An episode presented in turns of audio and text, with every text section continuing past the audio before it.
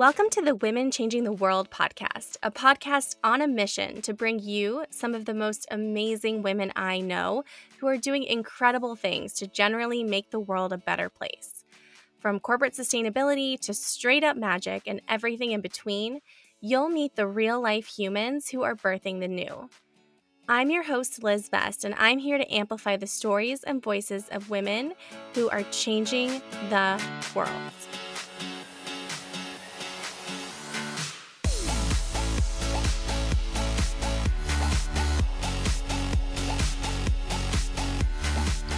Hello, and welcome to another episode of the Women Changing the World podcast. Today, I'm super excited to sit down with Noemi Jimenez, who is a co founder of QB Consulting. Uh, the QB stands for Queen Bee. Uh, we talk about everything from what the heck a human centered approach to ESG is to how you put life before work and what that philosophy looks like.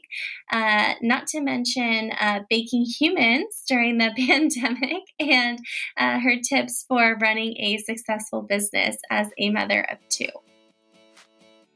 Have you been feeling totally burnt out lately? Are you exhausted more often than not that you're not quite sure what has to give? I'm leading a workshop on Tuesday, November 30th at 5 p.m. Pacific on burnout and boundaries, and you don't want to miss it. We'll take inventory across the different dimensions of our lives, look for lessons in those areas where we're thriving, and walk away with a clear set of boundaries to lovingly enforce moving forward. Get the info and grab your spot at elisabethbest.com. That's E L I S A B E T H B E S T dot com slash workshops. I can't wait to see you there.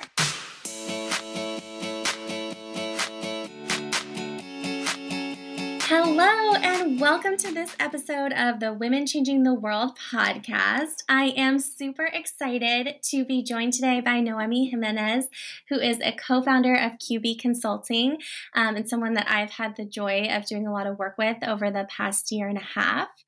Um, maybe before we jump into anything, Noemi, do you want to say hi to our listeners? Hi, everyone. And hi, Liz. Thank you so much for having me. I'm really excited to be here. Of course. Yeah, I'm so excited to have you. Um, so, my favorite question to ask, just to get right into it um, on the Women Changing hmm. the World podcast, is to ask people if you could change anything about the world, what's the one thing that you would want to change? So, I thought about this yesterday, and the, I mean, the one thing that really comes to mind every time I hear this question is just extreme poverty. And I know maybe that's kind of like the easiest answer to the question, but uh, if that could, if we could change that and everyone, you know, should have access to basic human rights and everyone should be able to eat when they're hungry, that's like the big kind of hairy problem that always comes to mind for me. Now, if we think about what's top of mind, like in my day to day, is paid parental leave and mm. just making sure that parents have the space and the time to take care of tomorrow's generation. It also seems like it's kind of an obvious thing, but just given like the recent debate here, it's top of mind for me and it's uh, just mind boggling who gets to make those decisions and the fact that we are a quote unquote developed country and we're not there yet. Uh, absolutely. I mean, I think both of those really resonate um, in particular. I mean, both of them really resonate, and the parental leave piece is so top of mind, obviously, with what's been happening in this country recently. It is totally mind boggling. mm-hmm. So, uh, yeah, I feel you on that. Well, before we jump into, I have so many questions I want to ask you, but I'd also love to leave space um, for you to briefly introduce yourself for anyone who's listening and doesn't know you. Sure. Yeah, I would love to. So I'm Noemi. I'm the co-founder of QB. We started around four years ago. We started QB because I was working in the corporate responsibility slash sustainability CSR space and kind of looked around the space and didn't really see anyone who looked like me in a leadership level. Um, and I felt that was really problematic just given the communities that we're trying to serve and the type of work that we're trying to do across the board. I felt like there was a really big disconnect between quote unquote sustainability or like environmental side of things and then diversity and inclusion, which at the time is pre 2020. A lot has changed and now we have ESG as kind of the more prominent, um, you know, the tr- form of thought. But in, in the pre 2020 world, it, it, felt like these were two initiatives that were very, very siloed, and even trying to convince people that they were connected was felt like a stretch. And so I felt like I wasn't the only one who thought that, and I wasn't the only one who was noticing the lack of diversity, in particular at the leadership level um, across the space. And so the consulting firm that I was at in New York, I had been there for a year. It was a boutique consulting firm. I just loved everyone I worked with. Um, I loved our clients. I really just loved the work that I was doing. I was learning so much, but I could already tell pretty much from day one that um, the leadership level there was just like a disconnect between you know what we were trying to accomplish and what we were kind of telling our clients to do and how we were really living those values internally from a DEI perspective from a I mean there was no just to give you an example, there was no like paid maternity leave and I didn't have kids at the time, but I knew that I wanted them. And so there were kind of some red flags for me already. And that, and then that's when I kind of looked around the space and realized that leadership at most of the firms that I would potentially want to work at were, they all kind of look the same. So very homogenous at the top. And I felt like there was, our clients would be open to and would be excited to work with a firm that was inclusive, diverse on purpose, that was had fresh ideas and that was trying to do things in a different way, that was trying to break out of the mold and that was offering solutions that were intersectional, mm, cross-functional in nature. Um, and so the firm that I was at closed from one day to the next. I did not have a job. And I remember feeling, I know you and I were talking about this earlier. I remember just feeling like a weight was lifted off of my shoulders because I probably wasn't going to leave yet. Mm. But I already was feeling uneasy about certain parts of working at the firm. And so I took a little bit of time to just sit on my couch and eat ice cream. But then once I um, started looking around, I I felt like I had this kind of, I felt like I wanted to do something on my own terms. I wanted to start something myself.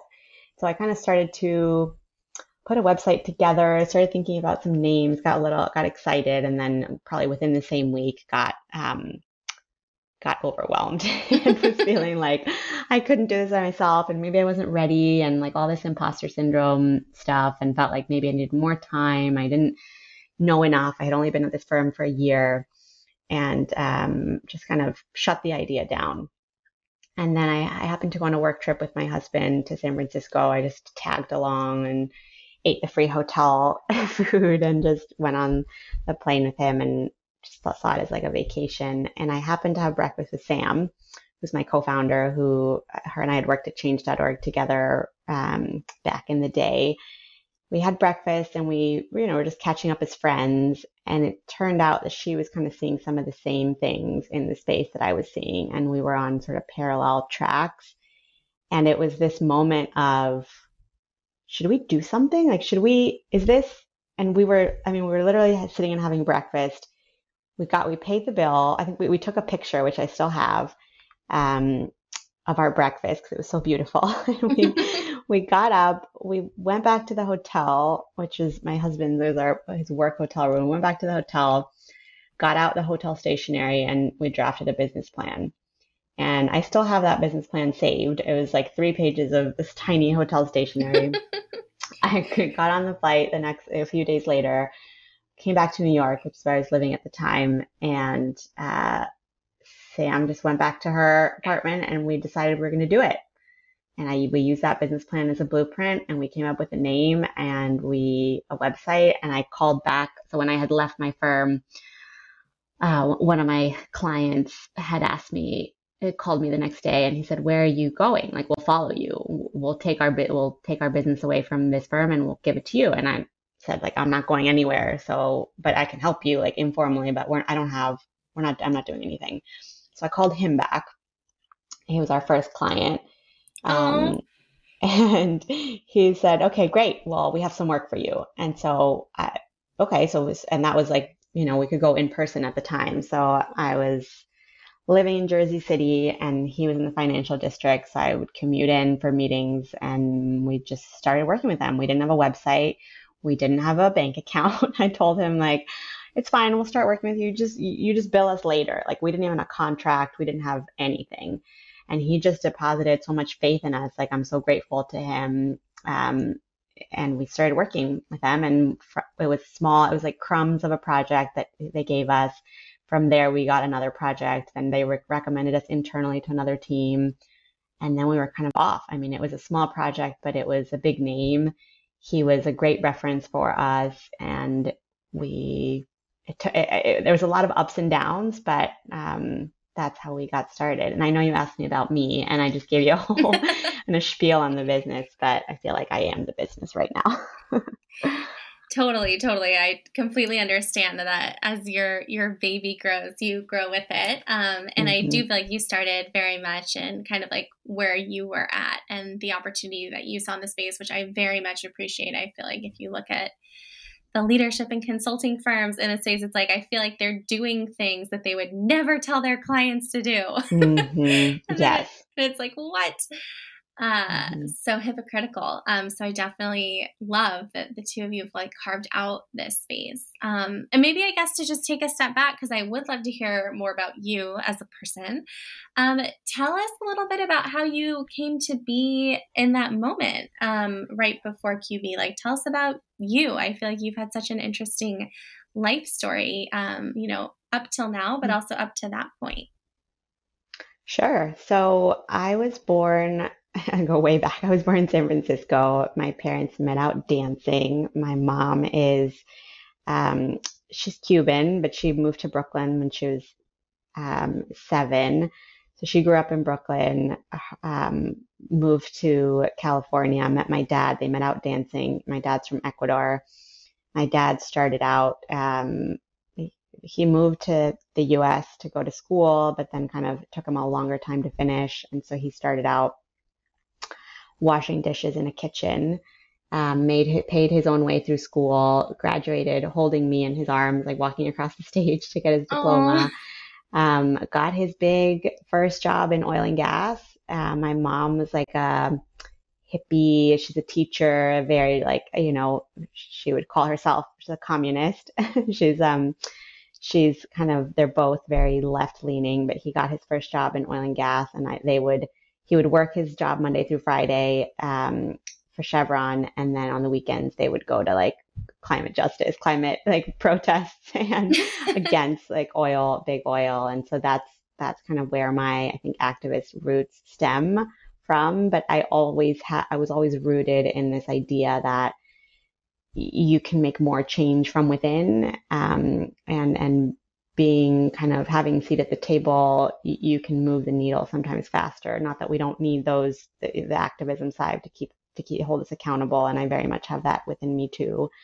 But um, I think I tell the story of this like just juxtaposition of my my parents and um, work and and life because I think issues are not black and white, and there's a lot of complexity, and I think that thinking serves our client work uh, a lot, being able to see issues from different perspectives.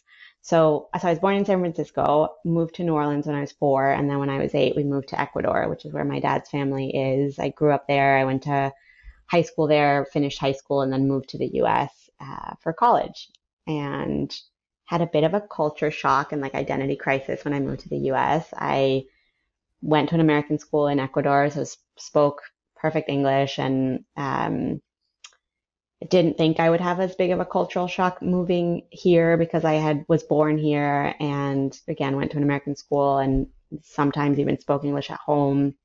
It wasn't my pri- our primary language, but we very much still do speak kind of a Spanglish mix. Um, had a culture shock moving back, made me rethink my identity in a lot of ways.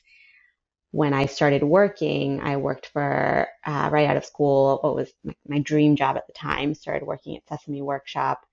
Um, really loved that it was mission driven, and it made me realize that I could never work for a company that wasn't mission driven.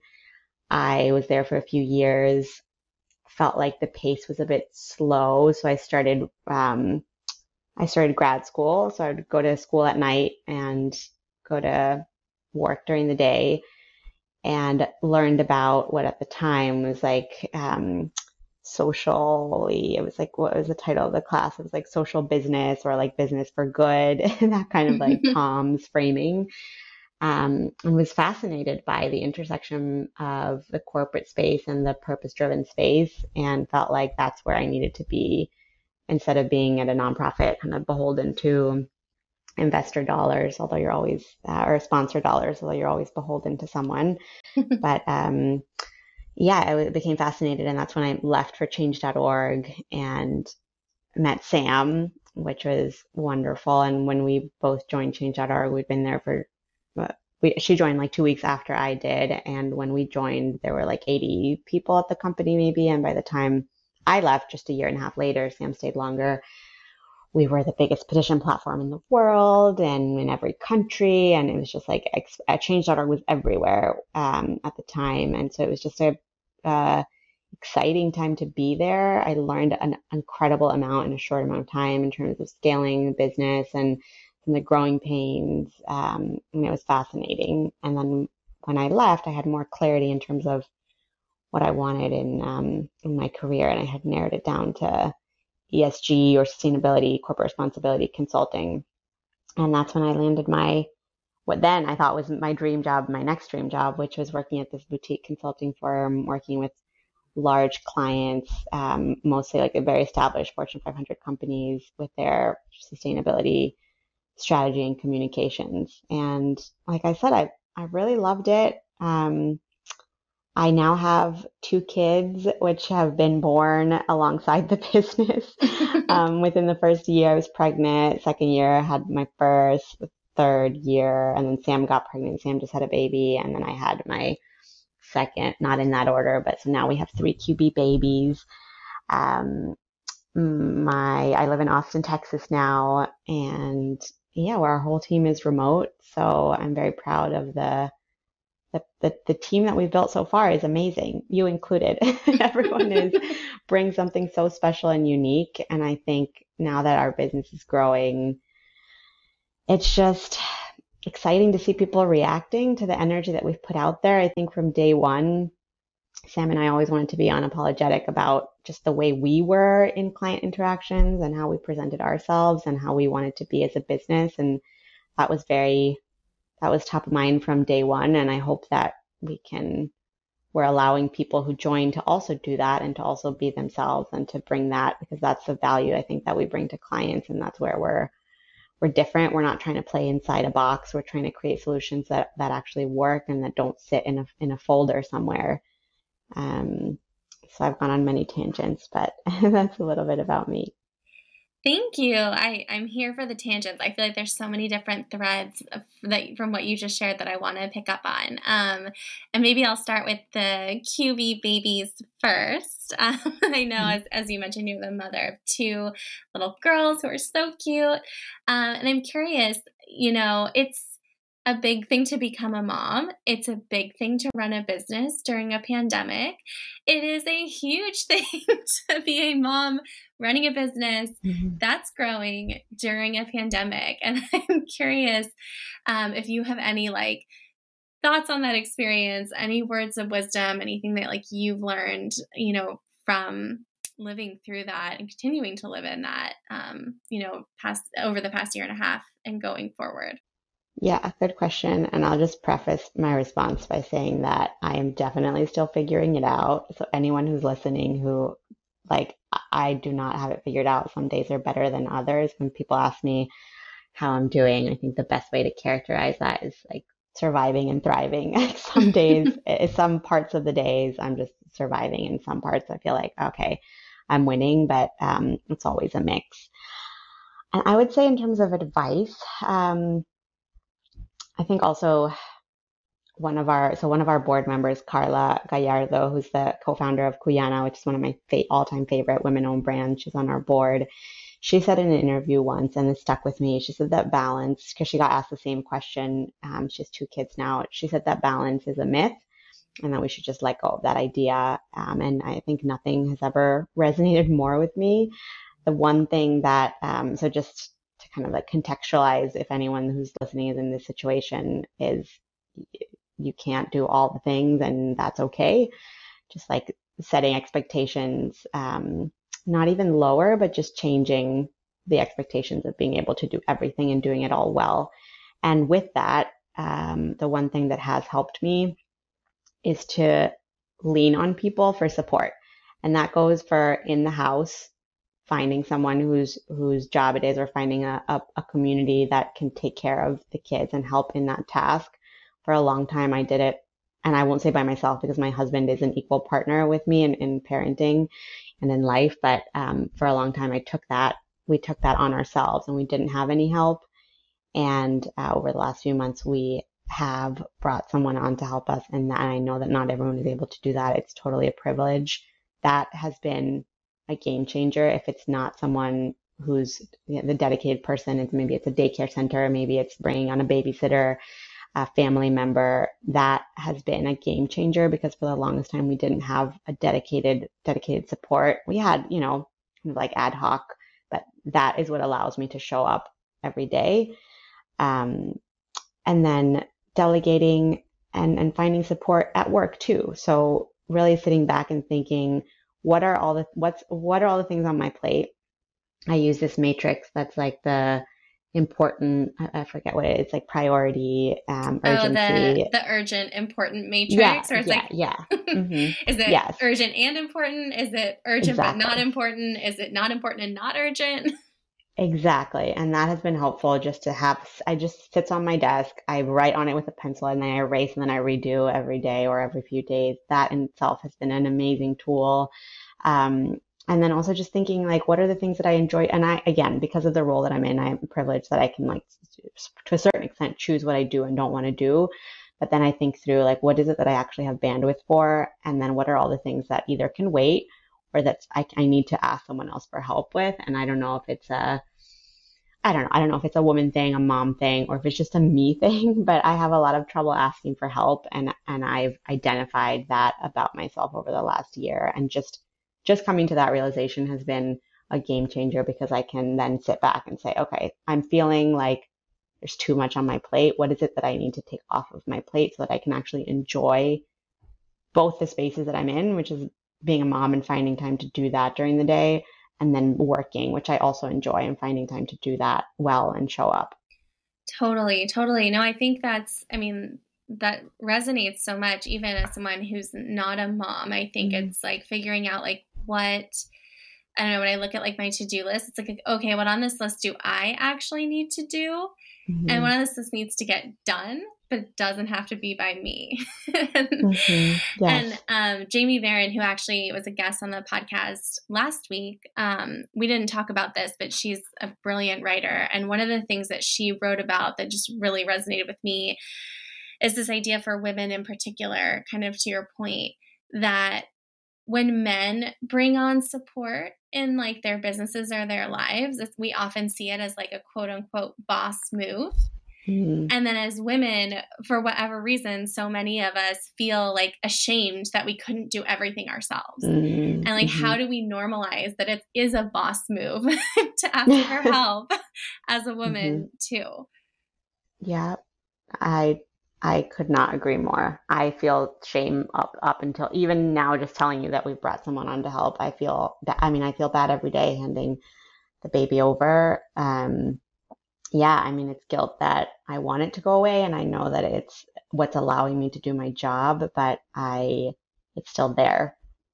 It's still there. I, I think and having other people kind of remind you how awesome you are. Like I had a mom, just like a neighborhood mom text me the other day, yesterday, last night she was telling me how her daughter like bust her lip open and she was feeling so bad because it was her fault and she bought her these um, she was wearing shoes that were too big that she had just bought her and she went on the swing unsupervised like with her husband and she fell off the swing and she's like feeling like it's all her fault because the swing she like pushed to get that swing installed in the yard and you know it was like it was her fault that the kid had and i was just like wait a minute. What what i'm hearing is you bought your kid new shoes. You like thought of that and you took the time to find new shoes for her and she liked them she was wearing them you found the time to, to find a cool swing which you put in the yard which she also loved and went on I was like, that kid could have fallen wearing the right shoes and not on the swing at all. It's like, do not blame yourself. Like, you are doing an amazing job. You are doing a lot. You have a lot on your plate. And her response, I mean, even in saying it, I was like, I, I want to say that to myself sometimes. and, and in saying that to her and feeling her response of like, oh, thank you. Like, you know, no one's telling her that. And it's not that she, it, we all go through that at some point where we're just like stuck in our own kind of wheel of what we could have done better or feeling guilty about asking for help or whatever it is. And I just feel like women supporting women is the most powerful. And it's true for the mom community. It's true for women who are entrepreneurs. It's true for women in general. I love feeling that support of that community and like giving it back in whatever way I can. It's like the best feeling and get, getting it back sometimes can be like a lifesaver, a game changer. And you don't even know that you've done that just by telling someone like, I see you and you're doing great. Mm, uh yes. And I it's like I'm like also like why can't we all talk to ourselves the way we talk to other women mm-hmm. when we're supporting them mm-hmm. in their tough moments. I just heard so much compassion, right? That was so easy for you to channel for this other mom and it's like how do we and I know that I have room to grow on this myself of like how mm-hmm. does the soundtrack in my own mind also, you know, change in a way that it sounds as loving and compassionate as what I say to like every other woman around me in my life. Yeah, and I think too, like uh, just investing in yourself, and and to whoever's listening, this is promise this wasn't like a pre-planned plug, but honestly, like executive coaching has been a game changer for me this year, part of last year. I think uh, because some of the things that I'm telling you this story, just like telling this other mom, are things that when I speak with an executive coach, that's what I hear back to. Like that's, you know, hearing it back. That the, and I was telling my husband, like that's something that I that's I go through that same train of thought, like, oh, I should have done this and this and this didn't go well. And then having someone repeat back to you, okay, wait a minute. So what you're saying is you have two kids at home and you didn't have enough time to prep for this meeting, but you crushed it anyway. Like that having someone say it back to you is just and then eventually you get used to hearing hearing yourself mm-hmm. say those things that are not true and catching yourself because as i was hearing this mom tell me the story i was like that that's exactly like it was just like a moment of that's how i talk to myself and i it's a reminder that i shouldn't and now i can like be that co- informal coach for her but um having that framework and having that person to lean on or to text when you're doing a good job or not doing a good job, just having that person is is amazing. I think it's like the best money I've ever spent. Oh, that's awesome. I'm so happy to hear that. And I'm, as you know, obviously such a proponent of the value mm-hmm. of coaching. It's just, it's so nice to have someone who, mm-hmm. um, who's not your partner, who's not your friend, who's not your mom, yeah. who's not your sister, who can help mm-hmm. you think through some of this stuff. Um, well, and I love what you had shared too about, um, you know, other women-owned businesses supporting other women, um, and I know that's something that is really important to you as a human. Um, so, I'd love to hear more about your philosophy on making space for other women and women-owned businesses.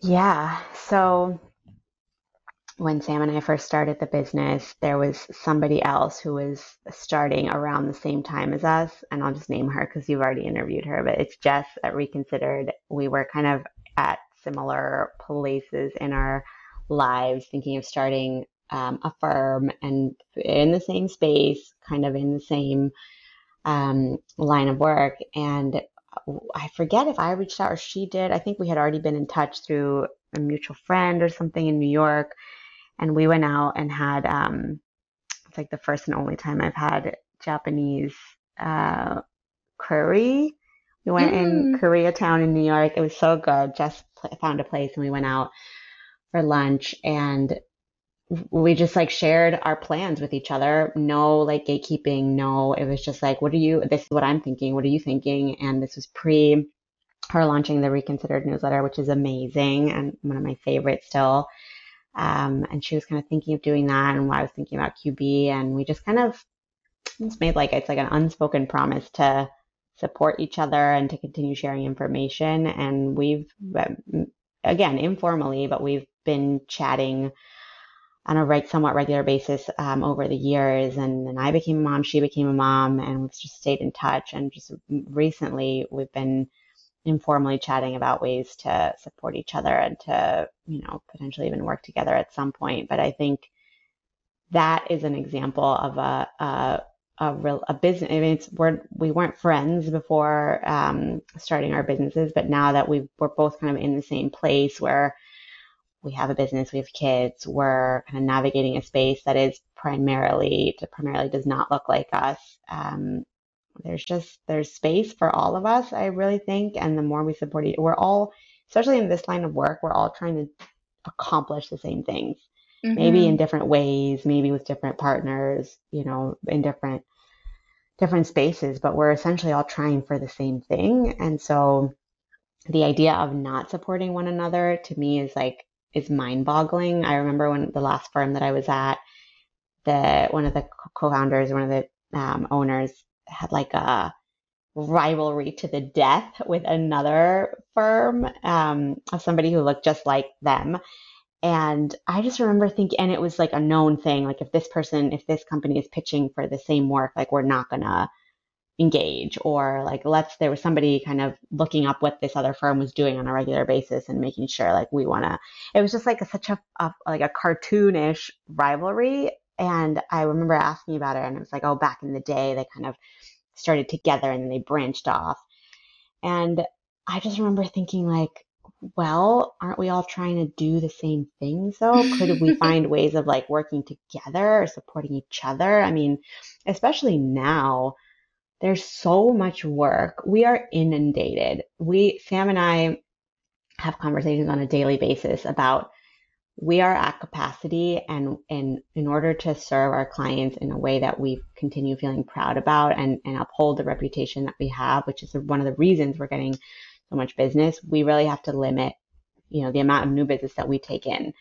And so with that, like there's space for all of us. There is space for more women owned businesses in the space. There's space for more minority run, owned, led uh, businesses. And so anytime I get a request from anyone who's in that space, like I, I hope, and I hope like other people think this is true. I, I like reach out, reach my hand out, make time on my calendar I'm happy to share everything I've learned in this journey. I'm happy happy to share resources. I'm happy to put people in touch with other people because so many people help me on the way up and are still helping me.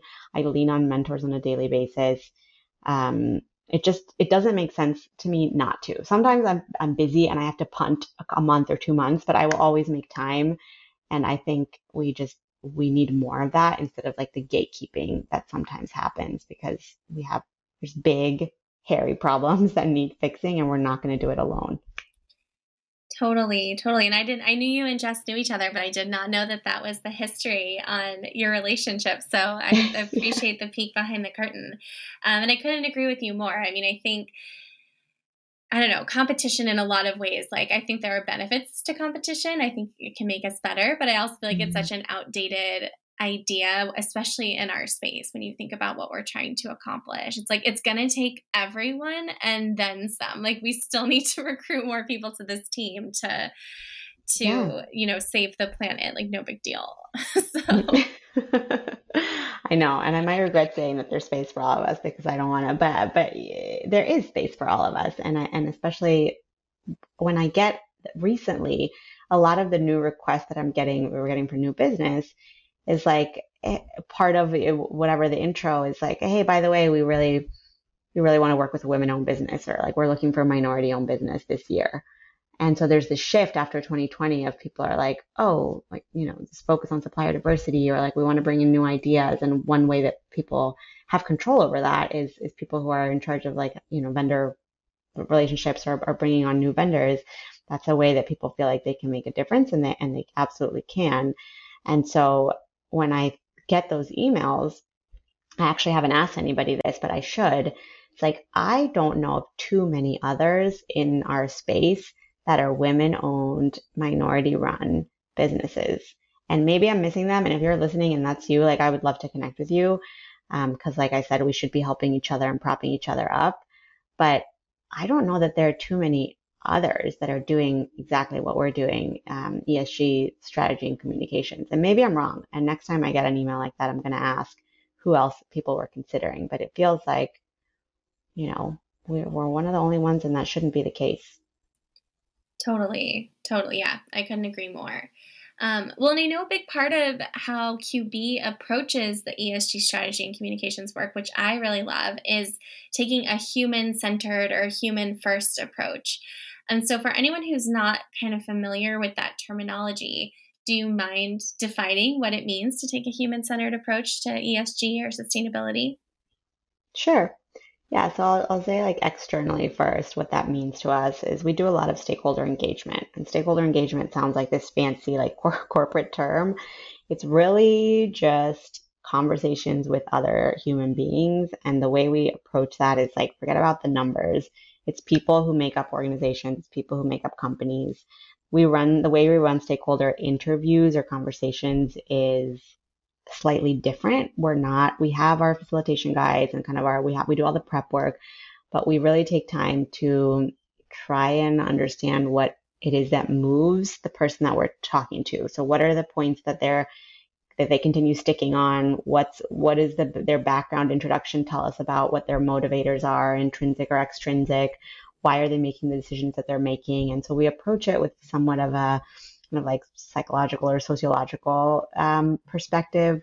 We don't lead people to any um, to any kind of pre-planned responses. So when we do all our research and due diligence on whoever we're interviewing um, and and scan of the space for whoever whichever client we're working with, we have our hypothesis of what we think we might hear from each conversation, but the way the discussion guides are um, designed and the way our researchers or our, our, our interviewers are trained is we're not trying to lead people to a certain question. We try to follow it, try to follow the thread of the conversation as if you're talking to another human being, which you are.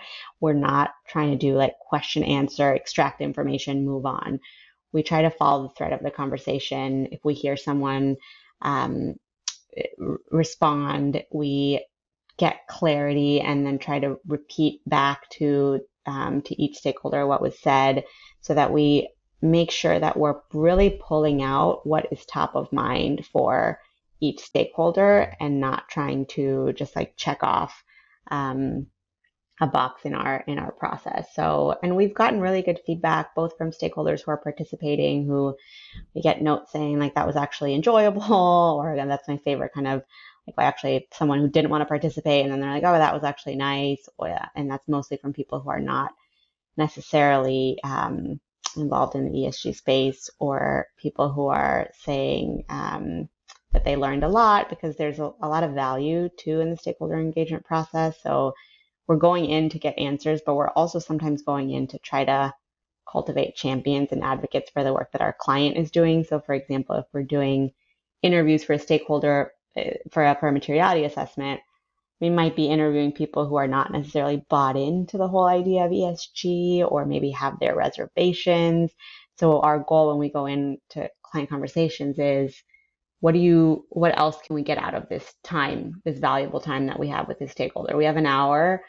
Can we spend some time educating them on the process and what we're trying to achieve? And that's not necessary for all stakeholders, but certain stakeholders, there might be a lot of value in doing that maybe we're interviewing a board member or the CEO and maybe someone is hesitant on why they're investing dollars in, you know, in this work.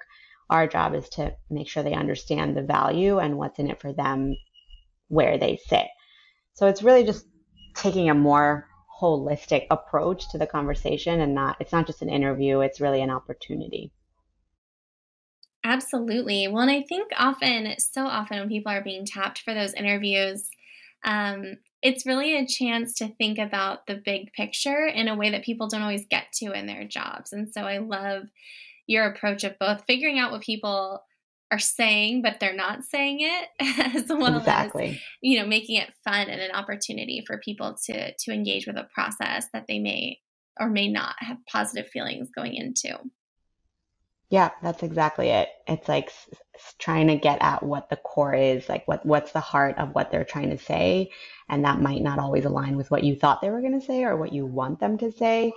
Um, so it's it's really just being a really, really, really good listener, which is partially by design and partially just practice. So we, um, all of our interviewers are kind of attuned to to that style of, of conversation.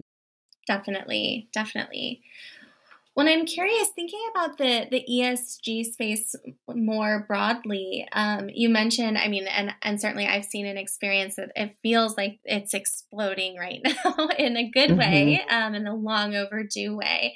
Um, but I'd love to hear, especially from where you sit, like what trends or shifts you're seeing, and if you have any like crystal ball predictions for 2022. Yeah. So what I'm seeing is was kind of what I talked about before. Just like all of a sudden, everyone wants to work with the women-owned business, and that is. I, I foresee more of us cropping up, or at least that's my hope like it can't just be us doing, like I said, we're already at capacity.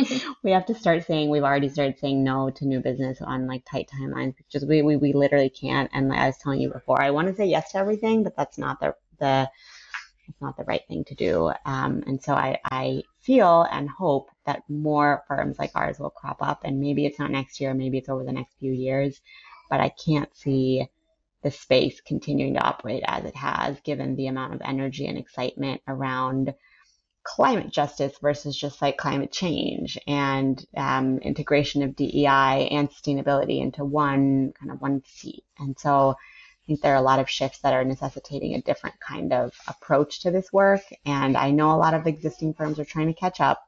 We've seen a lot of firms um, that we've been monitoring from day one, kind of our peers, um, starting to adopt some of the language that we we I'm not saying they're copying us necessarily, but adopting some of this language that is more like climate justice and climate resilience and integrating DEI and sustainability, people centered, people first. Like we've seen a lot of that language crop up from competitors who like rebranded and are trying to reach um, or kind of fill this gap that that's where that's what we were born out of is seeing that that hole in the space and trying to fill it.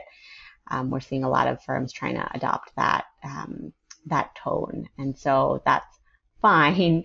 But I also foresee a lot of other new firms are going to be cropping up to to fill that gap. And I I mean I welcome that. I would love to see that. So I'm curious to hear um, for you as a human, uh, what has been your biggest silver lining or takeaway from the pandemic, kind of looking back over the past year and a half or so? So I should start with I had a baby, so that and I had COVID baby, so that's like what I hopefully will remember this a lot this time as. But I think it's also, I mean, something that's probably been covered so much is that people are rethinking like business as usual and what it means to go to work and what like what work should and should not be. Um, this like philosophy of that we hold close at QB is like life should come first and work should come second. That was born out of just in general feeling like that that should be true regardless of your situation. But um, we also went through right before COVID, my oldest got sick and we spent some time in the hospital. And I just remember like, you know, in those situations, like everything fades away and it reminds you like what's important and what absolutely is not. So anytime I'm interviewing someone or we're onboarding, like I make sure to let people know your life comes first. And it's it's something that I shouldn't have be having to say to people, but I feel like because of the way work culture is in this country, it's like people are more often than not like pleasantly surprised or like like hearing that because it's not said enough. But to me, it should be obvious.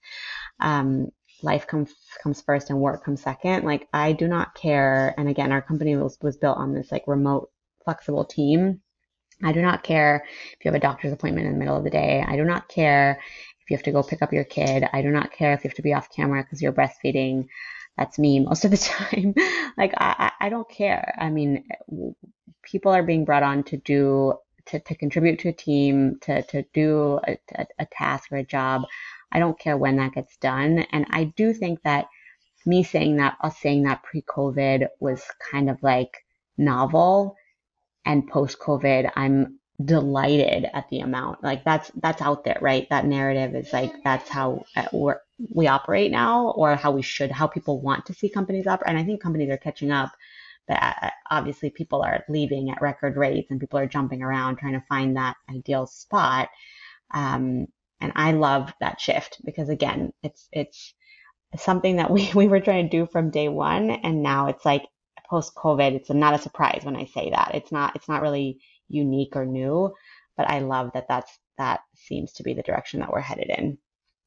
Right. Well, and honestly, it does seem so novel in the impact space in particular. I was just, um, you know, leading a retreat for my mastermind, the Girls Club, and we were having a really interesting conversation around this and it would like i feel like for me personally i was asking myself on the drive out and i wish i could tell you what precipitated this but i was just like you know at what point did i decide that like my career was more important than my life because there was definitely like in my 20s a solid chunk of time and like it's something i'm still unlearning um, just the extent to which my career came before everything else. And I'm like, you know, when I was scooping ice cream at 16, it didn't come before anything else. so, like, where's the middle ground? And, like, is it because this work is so existential and it, you know, feels so important? But I feel like it's such a slippery slope for so many of us that it does really bear stating. And it also is kind of like a breath of fresh air to hear that expectation that your life actually does come first. Yeah, I just think about like we're not saving lives. We are trying to change the world, but we can't do that if we're burnt out and just like jaded and, you know, and that's the, the feeling that I had when I was when I was working at these consulting firms in New York is like I looked around and everyone around me was just like tired. And like I said, they were some of the smartest people I've worked with, like so passionate and amazing human beings and are all doing really cool things now. And I just, I was like, I could tell from the day one, like people were burnt out, people were tired, and you can't, you can't operate like that for very long. And I think the energy, just a different energy. And so when we started QB, Sam and I wanted to be purposeful about like allowing people to have space to, I don't know, enjoy, enjoy work. Like we spend most of our time working, even if you're, I mean, you're nine to five Monday through Friday, like that's most of your life you're working. And if you don't like it and you're unhappy, there's no way to have that not bleed into other parts of your of your life. And I know it's a privilege to be able to choose that. You know, not everyone has the privilege to choose a job that is fulfilling and that they like. But for a lot of us in this space, if, if we do, then that that's important to keep in mind is is what's going to make you happy if you have the ability to choose that then you know that that's going to just lead to better results in the in the short and long term. Mm-hmm. Definitely, definitely. Well, and I'm curious. I love asking uh, people on the podcast this question. If you could give your younger self, and you can pick any age, if you want to pick a specific age or not, um, some advice. What advice would you want to give to your younger self? Yeah, that's a good question. Um, so when I was, I was, what age was I when I graduated? 21. When I graduated from college, my first job, I was an administrative assistant at Sesame Workshop. One of my first, so I was doing all, I was scheduling calendars, I was doing all of that stuff for about a year. Um, one of my first mentors, someone who trained me, who's still a really good friend of mine, told me she was training me and like you know when you have to go up to hr to get paperwork you have to go get payroll whatever whatever all my tasks were across the company she told me you have to kill them with kindness she said you attract more bees with honey like you have to just be and and it's not a, any different than how i would have operated but it really stuck with me. Um, and I think for a lot of my early career, I just took the, especially at that company, I took the road of, um, I don't know what the right like adjective is, but I, I was very eager to please or kind of trying to make everybody happy. Um, and I think that's also like a gender and cultural thing that I've carried with me. But I remember that piece of feedback reminded me like, all right, if I want to get things done, I just need to be like as nice as possible. And I need to like, even if people are being unreasonable with me or mean or abusive or whatever, I need to be just the nicest person. I need to get it done. And if I could go back and, and add something to that, because I don't disagree that, you know, you, you, what is the saying? Like catch more flies with you catch yeah catch more flies with honey i think. Yeah. Yeah. Yeah. Um if i could add to that i would just add that also n- know and demand your worth. So understand like what it is that you're bringing to the table and state that and then make sure that you're um, being treated in a way that is fair and that you're being it applies to everything, right? Like compensation, like people respecting your time, people um, giving you opportunities and all of those things. And so I, I wish I could add that and, and that just some things are worth losing. You don't have to win all the hmm. things. As I said before, I don't know if I said it in our conversation or on the recording, but um, I have a hard time saying no. so it's something I'm still struggling with. But if I could add back to my 21 year old self, like some things are worth losing and that's okay. And you move on and there are better things that are coming. Yes. Oh, and I feel like that I it's like it, I think it is such good advice that like you catch more flies with honey thing, but I also what if you reminded me of this quote and I wish I knew where it came from that I got probably like 4 or 5 years ago, which I think about all the time, It, which is like it's not your job for everyone to like you, and if everyone mm-hmm. likes you, you're probably not doing your job. Mm-hmm. Yeah. That's um, so funny that you say that. I was in a, I was doing like a board presentation last week, and the CEO asked at the end of the call, "Well, what if we put out our goals?" Um, and when we put out like this big statement, this ESG statement and the goals, and what if people, um, what if it's not, not enough for people? Or what if it's not what people wanted and then they want us to do more? And this was like an outer out of body experience for me, honestly, because, and I hope he doesn't hear this, it's an out of, out of body experience for me because I said basically that to him. I said, you know, you're never going to make everyone happy and you shouldn't even try. Um, and then I kind of explained like the value of the materiality assessment and having a matrix and how that helps you focus in on the things that are truly material and blah, blah. Um, but that was kind of an outer body experience thinking like, am I just, did I just give this like CEO of this like big public company advice? Did I just like, cause he, and then he was nodding, he was agreeing and the board was agreeing. And I was just like, then I kind of like muted and like kind of just like sat with my thoughts of like, did I just do that? Um, but yeah, so I agree. That board agreed and the CEO agreed. You can't and shouldn't try to make everyone happy because you won't. Totally. Oh my gosh. Board and CEO approved. I love it. yeah yeah.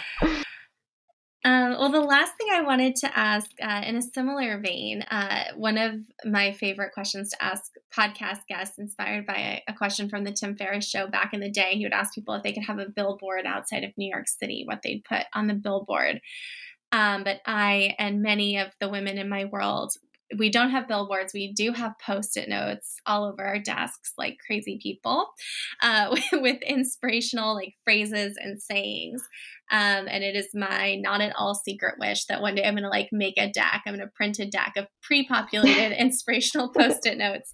Um, and so I'm curious, like, what word or phrase or saying um, would you want to put on yours, or have you been kind of turning over in your brain lately? Yeah, so that's a good question. Um, I'm going to steal one from these women who are, I was on a panel with who own a, um, it's like a wine subscription business. It's called the Sip Society. And they were asked that question. And I actually, after she said it, I wrote it on a post-it and put it on my desk. Um, the quote was, but what if it does work? Mm. And that's it. Mm. And it's like when you're thinking through like all these things, especially as you're building a business and you're like, oh, I could do this, could do that it's like you have all the, you have the no on your, you know, you have to think through like, what if it doesn't work? But I love this, like the positivity and the thinking behind like, well, what if it does work? Like, what would that look like? And what would happen? And all the questions that follow. So that's, that's what I have on my desk right now. Ah, uh, what an inspirational note to end on. I feel like we have to stop there because I love that so much. It's going on my desk as well. Love it. Awesome. Well, I am so appreciative of your taking the time to chat with me today. It has been such a like ray of sunshine in my day. Um, and I would love to know for people who are listening who want more of you, more of QB, where's the best place for people to to find you and to keep in touch? So our website is www.consultqb.com. We are lightly on Instagram at the moment. We're on Twitter also, consult underscore QB. My personal um, Twitter account is public as well. It's NUNU wins, so Nunu wins. Uh, and I'm also on LinkedIn. I try as much as possible to respond to people who want to have informal kind of coffee chat conversations. Uh, like I said, it sometimes they're a little bit out, um, scheduled a bit in advance, but I try to make time. So anyone who wants to chat can reach me there. Um, email is on the website as well, although these days my inbox is flooded, so I won't even give that, although it's there if you really want to reach me. But I think um, LinkedIn inbox is probably a bit lighter. Awesome. Well, I'll put in a shameless plug for you uh, that the QB newsletter is awesome. Um, and I'm guessing the website is the best spot for people to sign up for that. Yep, that's the best place. You should get a pop up when you come onto our website uh, to sign on. We send it once a month, and it's one of us, one of our team members writing it. It's kind of our unfiltered thoughts on what we're seeing in the space, and we try to make it, you know, a bit more conversational, something that people might actually read. We share events there, and some of our blog posts that our consultants write. Um, events. This this uh, this podcast might go in in the November one. So yeah, it's we our list is growing. I'm always surprised at how many people want to read the newsletter, but um, thank you for plugging that. The website is the best place to sign up. Awesome, of course. Well, thank you so much again. I so appreciate it. Um, it was so fun to sit down with you, and I'm excited to to shine a spotlight on you and the work that you're doing. Awesome. Thank you, Liz. This was great. This was really fun. Likewise, a ray of sunshine in my day. And thanks everyone who is listening. I hope it was helpful. Thank you so much for tuning in to this episode of the Women Changing the World podcast. Please rate and review the Women Changing the World podcast on Spotify, Apple Podcasts, or Google Podcasts. And don't forget to subscribe for future episodes. You can find me on Instagram at liz.best, that's L A S dot B E S T, or by searching my name, Liz Best, on LinkedIn. If you're feeling like something has to give in your life, but you're not quite sure what, take my free Wheel of Life assessment by visiting Elisabeth Best, that's Elisabeth with an S, best.com slash wheel hyphen of hyphen life. See you in the next episode.